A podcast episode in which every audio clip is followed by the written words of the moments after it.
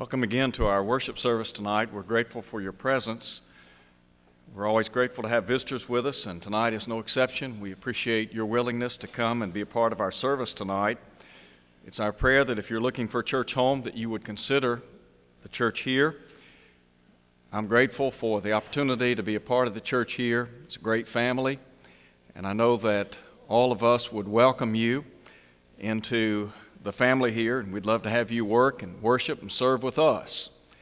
It has been a great day. We've added two new elders. I mentioned this morning that this is the first this is the first time in 8 years since I've been here that we have made additions to the eldership, and I know that Brother Dio and Brother George are appreciative of Billy and Donald and their willingness to serve, and we pray that God will bless them with many, many years of service and that the church here might continue to grow and prosper, not only numerically, but most importantly, spiritually. And really and truly, if we're growing spiritually, we'll grow numerically. Tonight, I want to ask you to turn with me to 1 Peter chapter 1, the passage that was read a moment ago. I'm going to be looking at 1 Peter chapter 1 in verses 6 through 9. Peter is writing in about AD 64 to Christians who were in the throes of persecution. The church, as you, as you well know, was born in a cradle of persecution. It was not uncommon for God's people in the first century to suffer for their faith in the Lord Jesus Christ. And when Peter wrote this epistle, God's people were being severely tried. I want to just read for you an excerpt very quickly about the difficulties that the people in this particular time setting. I want to just read for you an excerpt of some of the difficulties that they were facing. And of course, the persecutions that they were facing were a result of the work of Nero Caesar. And Nero Caesar was responsible, historians say, for the death of the Apostle Paul. And historically speaking, in the summer of 64, Rome suffered a terrible fire that burned for six days and seven nights, consuming almost three quarters of the city. The people accused the Emperor Nero for the devastation, claiming he set the fire for his own amusement. In an effort to deflect the blame, he thus laid the blame on Christians. Tacitus, who was a historian, in his book entitled Annals, makes these remarks concerning the difficulties that the people of God faced in the first century. Here's what he said Therefore, to stop the rumor that he had set Rome on fire, he, that is, Emperor Nero, falsely charged with guilt, and punished with the most fearful tortures the persons commonly called Christians, who were generally hated. Christus, the founder of that name, was put to death as a criminal by Pontius Pilate. And then here's what he says In their very deaths, they were made the subjects of sport, for they were covered with the hides of wild beasts worried to death by dogs, or nailed to crosses, or set fire to, and when the day waned, burned to serve for the evening lights.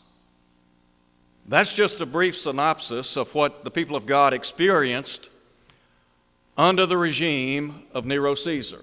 I mentioned a moment ago that the Apostle Paul was said to have been beheaded by Nero in AD 68. And Paul knew that death was imminent when he wrote Timothy in his second letter. And so Peter is now writing, and he is talking about the difficulties that Christians were facing in that day and time. And so throughout the book, references are made to the suffering of God's people. So note with me, if you would, beginning in verse 6. Peter said, In this you greatly rejoice, though now for a little while, if need be, you have been grieved by various trials. I want to begin by talking about the trials of God's people. The first thing that I think we need to appreciate is the fact that suffering, trial, is a real probability. So, with that in mind, just think for a minute or two about the facts as they are outlined in the book. Peter, one of the ways I think that he sought to encourage Christians in the first century was to remind them that the Lord Jesus Christ suffered at the hands of his enemies. And Jesus said in John chapter 15 at verse 20, If they persecuted me, they will also persecute you. Jesus Christ suffered immensely in the flesh. In chapter 2, Peter said, For even hereunto were you called that Christ also suffered for us. Peter goes on to say that he bore our sins in his body on the tree, that we, being dead unto sin, might live unto righteousness. Over in chapter 4, in verse 1, he reminds us that Christ suffered in the flesh. And then in 1 Peter chapter 3, verse 18, Peter would say that Jesus Christ suffered once for our sins, the just for the unjust, that he might bring us to God, being put to death in the flesh, but made alive by the Spirit. You can go back and read the gospel narratives Matthew, Mark, Luke, and John. And they provide insight into the suffering that Jesus experienced on our behalf. It's well documented. And so, what Peter is saying is you need to understand that your leader, your king, your Savior, that he suffered. And so, as he suffered, you need to expect suffering as well. And so, there are some passages that allude to the suffering of God's people. Let me just again read for you verse 6 in that you greatly rejoice though now for a little while if need if need be you have been grieved by various trials. Note if you would the word grieved. And then what was it that was the source of grief? The various trials when jesus began his public ministry one of the things that stands out in my mind is the fact that he was very transparent about the cost of discipleship the Lord Jesus Christ tried to let people know right up front what they were getting into. In Matthew chapter 5 verse 10, Jesus said, "Blessed are they which are persecuted for righteousness' sake." He said, "For theirs is the kingdom of heaven." Blessed are you when, when men shall revile you and persecute you and say all manner of evil against you falsely for my name's sake. Jesus Christ sought to warn those of us that would take up our cross and follow Him, to expect suffering, to recognize that it is a real probability. Paul in 2 Timothy chapter 3 at verse 12 would say, All that would live godly in Christ Jesus shall suffer persecution. And then in chapter 4, verse 16, Peter said, If any man suffer as a Christian, let him not be ashamed but rather glorify God in this matter. So you have to understand, in the first century, Christians were being treated horrifically. And you can read the exploits of the Apostle Paul and some of his co laborers, men like Silas and Timothy and others. And I think about the difficulties and the hardships that they experienced in life. And they were more than willing to do so because of their love and their commitment to the Lord Jesus Christ. There's a second thing I want you to see as we consider these trials. Not just the facts, but the fierceness of the trials. Note, if you would, what Peter says over in chapter 4 in verse 12. Beloved, do not think it strange concerning the fiery trial which is to try you, as though some strange thing happened to you. But rejoice to the extent that you partake of Christ's sufferings, that when his glory is revealed, you also may be glad with exceeding joy.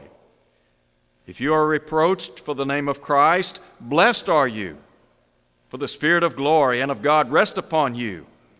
On their part, he is blasphemed, but on your part, he is glorified.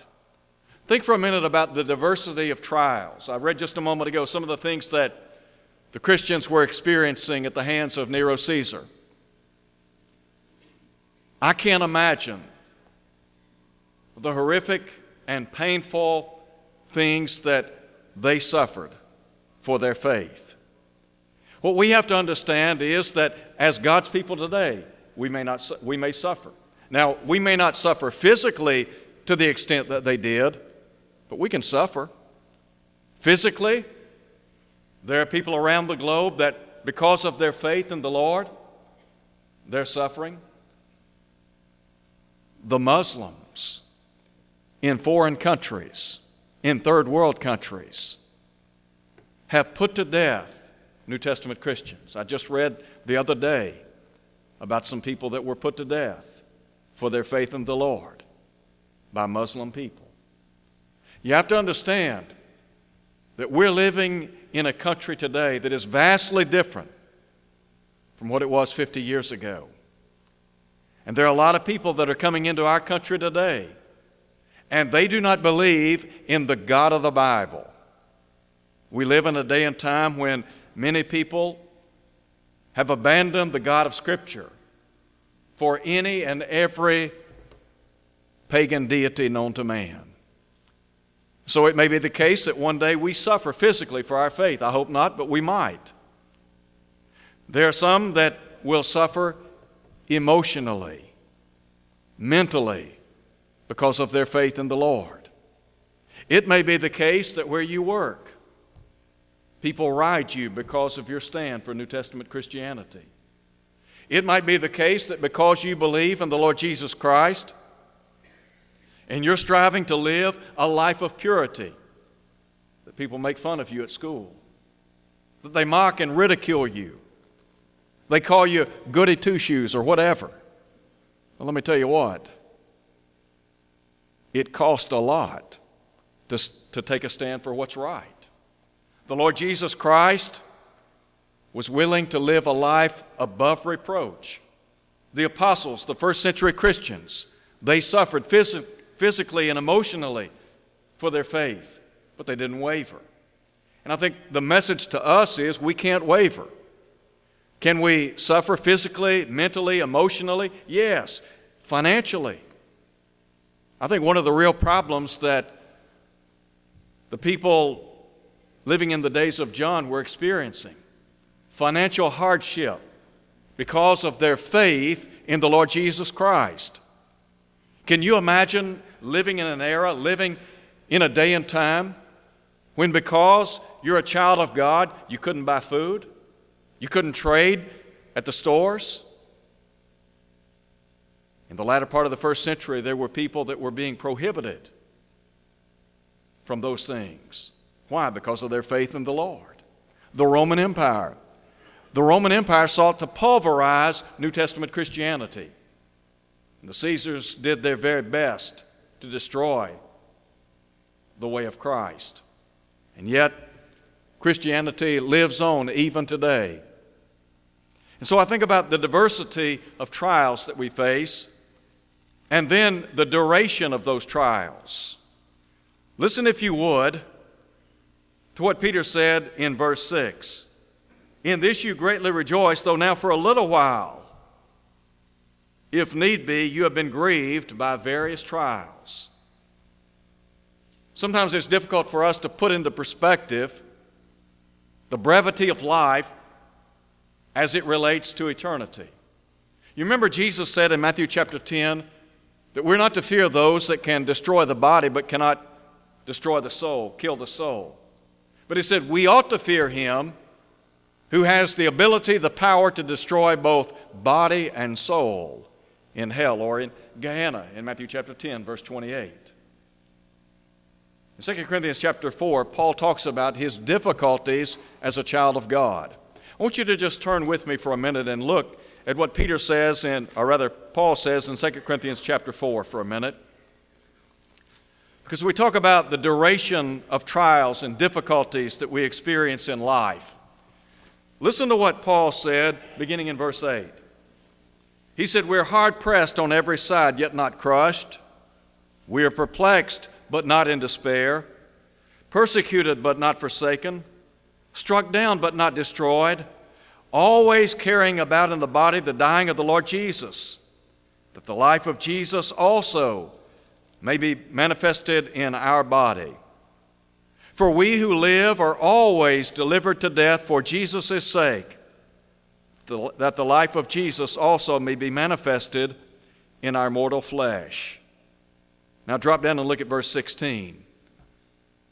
Therefore, we do not lose heart, even though our outward man is perishing, yet the inward man is being renewed day by day.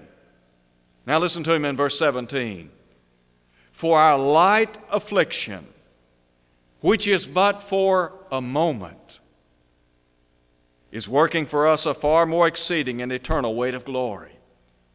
Now you think about living here upon planet Earth, and let's say you live to be 70 or 80 years of age, as the psalmist talks about. From one, from one side of the coin, that seems like a long, long time. But from the vantage point of eternity, very brief. We're just here for a brief period of time, and then we, as the psalmist said, fly away. Our lives are compared to a vapor that appears for a little while and then vanishes away. Paul here is saying that the difficulties that he experienced, number one, he viewed them as light, and number two, they're but for a moment. Now, I don't know about you, but when I think about the difficulties that the Apostle Paul faced, it's hard for me to put into perspective what he said in chapter 4 that these are light afflictions. And again, we think about the difficulties that the saints were experiencing in the first century. Turn over to chapter 11 in 2 Corinthians. Listen now to what Paul said beginning in verse 23. He asks this question Are they ministers of Christ? I speak as a fool. I am more. In labors more abundant, in stripes above measure, in prisons more frequently in deaths often. From the Jews, five times I received 40 stripes minus one, 195 stripes laid upon his back. Doesn't seem like a light affliction to me. He said, Three times I was beaten with rods. Doesn't seem like a light affliction to me. Once I was stoned, again, doesn't seem like a light affliction. Three times I was shipwrecked. A night and a day I've been in the deep in journeys often, in perils of waters, in perils of robbers, in perils of my own countrymen, in perils of the Gentiles, in perils in the city, in perils in the wilderness, in perils in the sea, in perils among false brethren. And then listen to him in verse 27 in weariness and toil, in sleeplessness often, in hunger and thirst, in fastings often, in cold and nakedness. Besides the other things which what comes upon me daily, my deep concern for all the churches. Paul suffered physically and emotionally or mentally. And yet he viewed the difficulties that he faced as a light affliction, which is but for a moment. And so, as Peter writes to these Christians in the first century, he reminds them of the fact that they're being grieved for a little while. And ultimately, whatever we face in this life, however difficult, however dark the circumstances of life may seem, we need to remember there is nothing worth losing our soul for it. The first century Christians had the opportunity to recant their faith as a matter of fact, Domitian, who would serve on the throne of Rome, commanded to be addressed as Lord and God in the latter, in the latter part of the first century, wanted to be addressed as deity. And yet, as Christians, we know we can't do that, even if it cost us our life. And so I think about the duration as well as the depth or degrees of trials, and Paul makes mention of that. Peter alludes to this fiery trial that is to try those who belong to the family of God. There's a second thing I want you to see in our study tonight. It has to do with the trust of God's people. What is it that sustains us in times of difficulty, trial, affliction, or whatever we face in life? What is it that enables us to hold on and go on? To me, it's faith. And really, when you begin to look at the people to whom Peter was writing in the first century, he speaks in glowing terms of their deep and abiding faith. And so I want to begin by talking about how they were anchored in the Lord. Note, if you would, verse 7 that the genuineness of your faith, being much more precious than gold that perishes, though it is tested by fire, may be found to praise, honor, and glory at the revelation of Jesus Christ, whom having not seen, you love. Though now you do not see him, yet believing, you rejoice with joy inexpressible and full of glory. Think about their belief in the Lord. Peter's writing to people that did not have the opportunity, as he did, to be an eyewitness of the Lord Jesus Christ. These folks did not have the opportunity to hear firsthand Jesus speaking, preaching the wonderful words of life. They didn't hear him deliver that great Sermon on the Mount. They didn't see all the great miracles that he performed. And yet the Bible says they believed. Listen again whom having not seen, you love. Though now you do not see him, you believe. Faith comes by hearing, and hearing by the Word of God. One of the great things about the saints in the first century, those who were being baptized into Christ, were full of zeal, and their earnest desire was to share the gospel with the lost and dying world. And so here they were out preaching and teaching and laying a foundation so that people could have faith in the Lord Jesus Christ. I would challenge you this week to go through the book of Acts and note, if you would, the number of conversions there. And over and over again, you read about people that had the opportunity to hear the gospel you read about people that put their faith in Jesus as the Son of God, who willingly turned from a life of sin, confessed His name, and then were baptized into Him for the remission of their sins. And then the cycle would repeat. They would go out and share the gospel with others.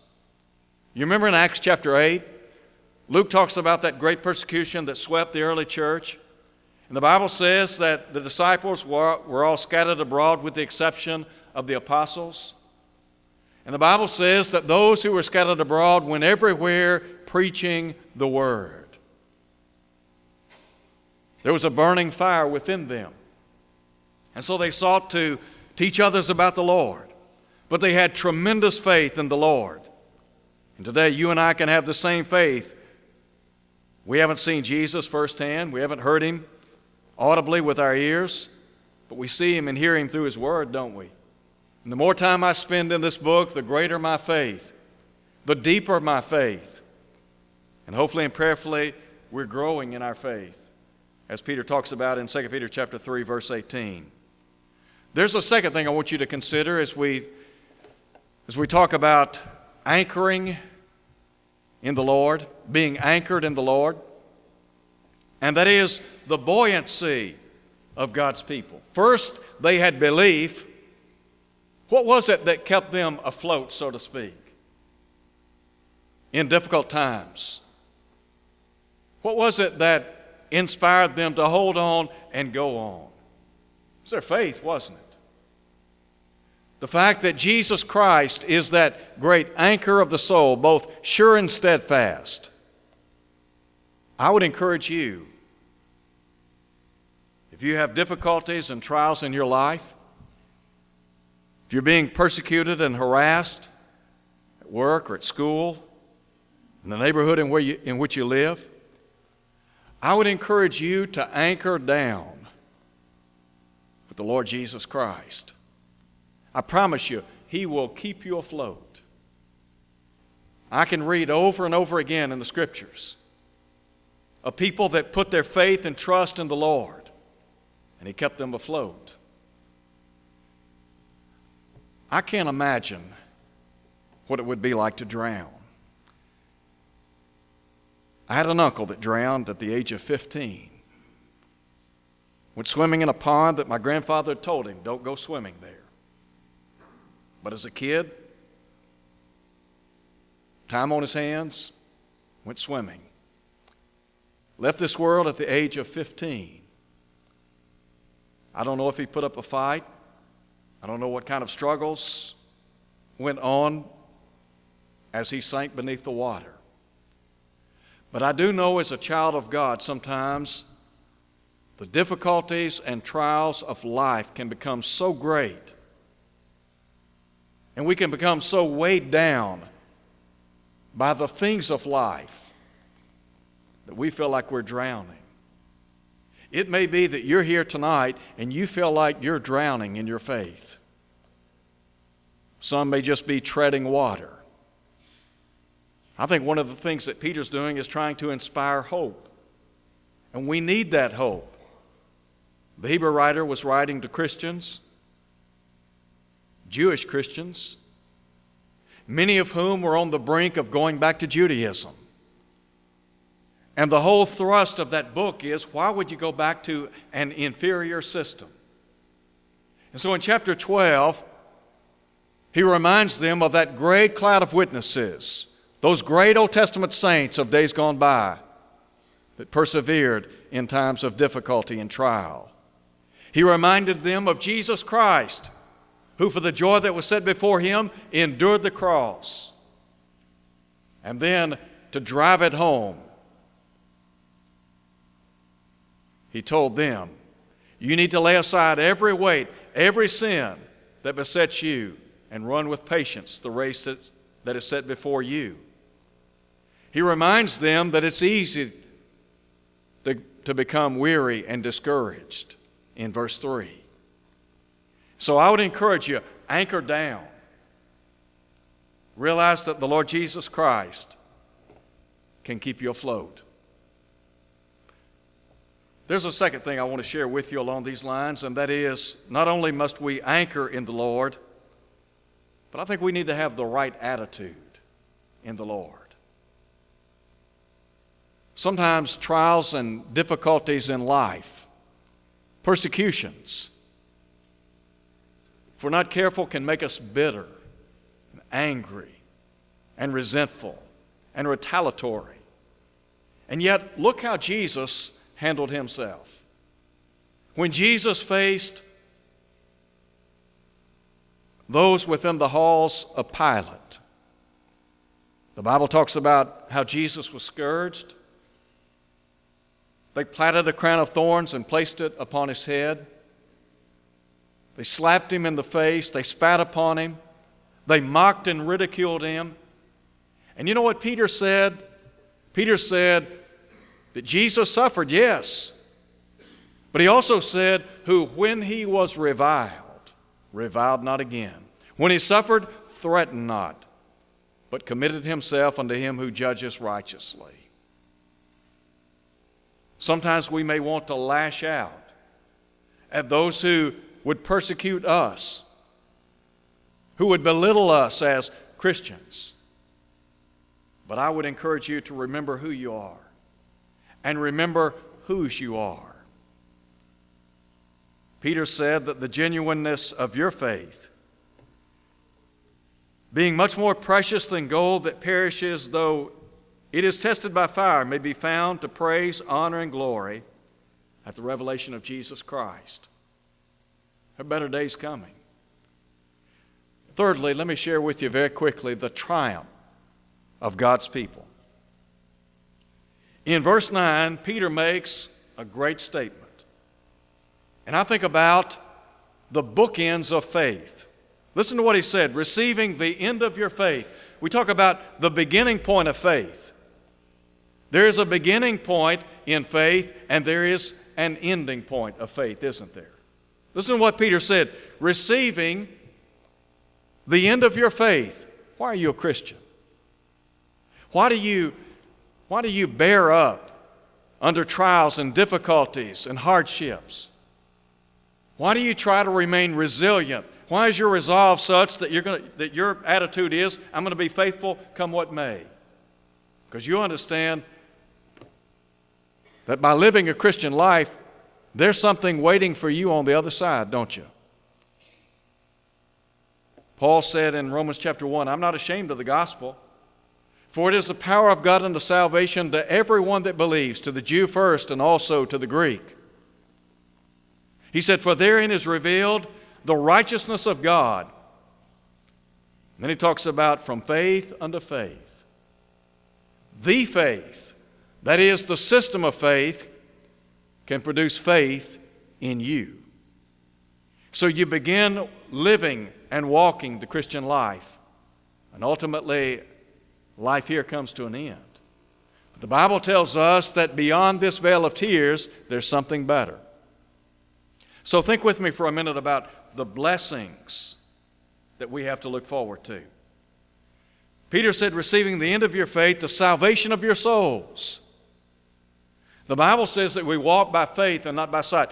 What's really difficult in life is to walk by faith and not by sight because the tendency is to walk by sight, by what we see, by what we hear. And Peter said that if we're faithful, that we will receive the end of our faith, that is the salvation of our souls. He's saying, Look, you've got an inheritance waiting on you. When do you get that inheritance? When you die. So listen to what he says in verse 3 Blessed be the God and Father of our Lord Jesus Christ, who according to his abundant mercy has begotten us again to a living hope through the resurrection of Jesus Christ from the dead, to an inheritance incorruptible, undefiled. And he said, It does not fade away, reserved in heaven for you. As a child of God, we may suffer to the extent that we lose our life for our faith. What Peter is saying is, it's worth it. You hang in there. Do not give up. Historians say that Peter was crucified upside down. Go back and look at the exploits of the apostles. Many of those first century Christians, they didn't have, they didn't have an easy road. And I think about the world in which we live today. It saddens me that we live in a country that has become increasingly intolerant of Christianity. We live in a day and time when the Christian religion, and I'm talking about those things that we most surely believe in God the Father, Jesus Christ the Son, the Holy Spirit, the church, the Bible. These are things that have become the whipping post of our country.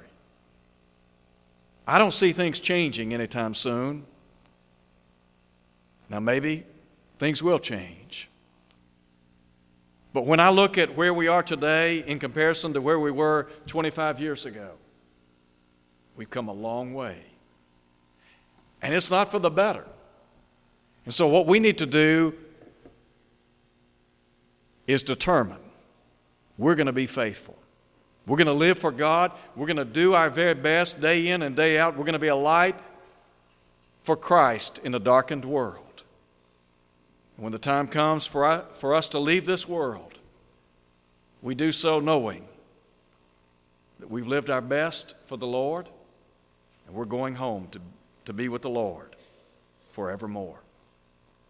If you're here tonight and you're not a Christian, I want to encourage you to come to Christ, to put your faith and trust in Jesus as the Son of God. The Lord Jesus said, Except you believe that I'm He, you'll die in your sins. Jesus also said, Except you repent, you'll all likewise perish. If you believe in the Lord and would be willing to repent, I'm sure you'd be more than happy to confess His name before others. To be immersed in water so that your sins might be washed away, Acts 22 16. If you'll do that, God will add you to the church, Acts 2:47. You'll be a part of the redeemed. Ephesians 5:23. And if you're faithful, God will bestow on you the crown of life. If you're here tonight and you're not what you ought to be as a child of God, could we pray with you and for you? We'd be happy to do that tonight as we stand and sing.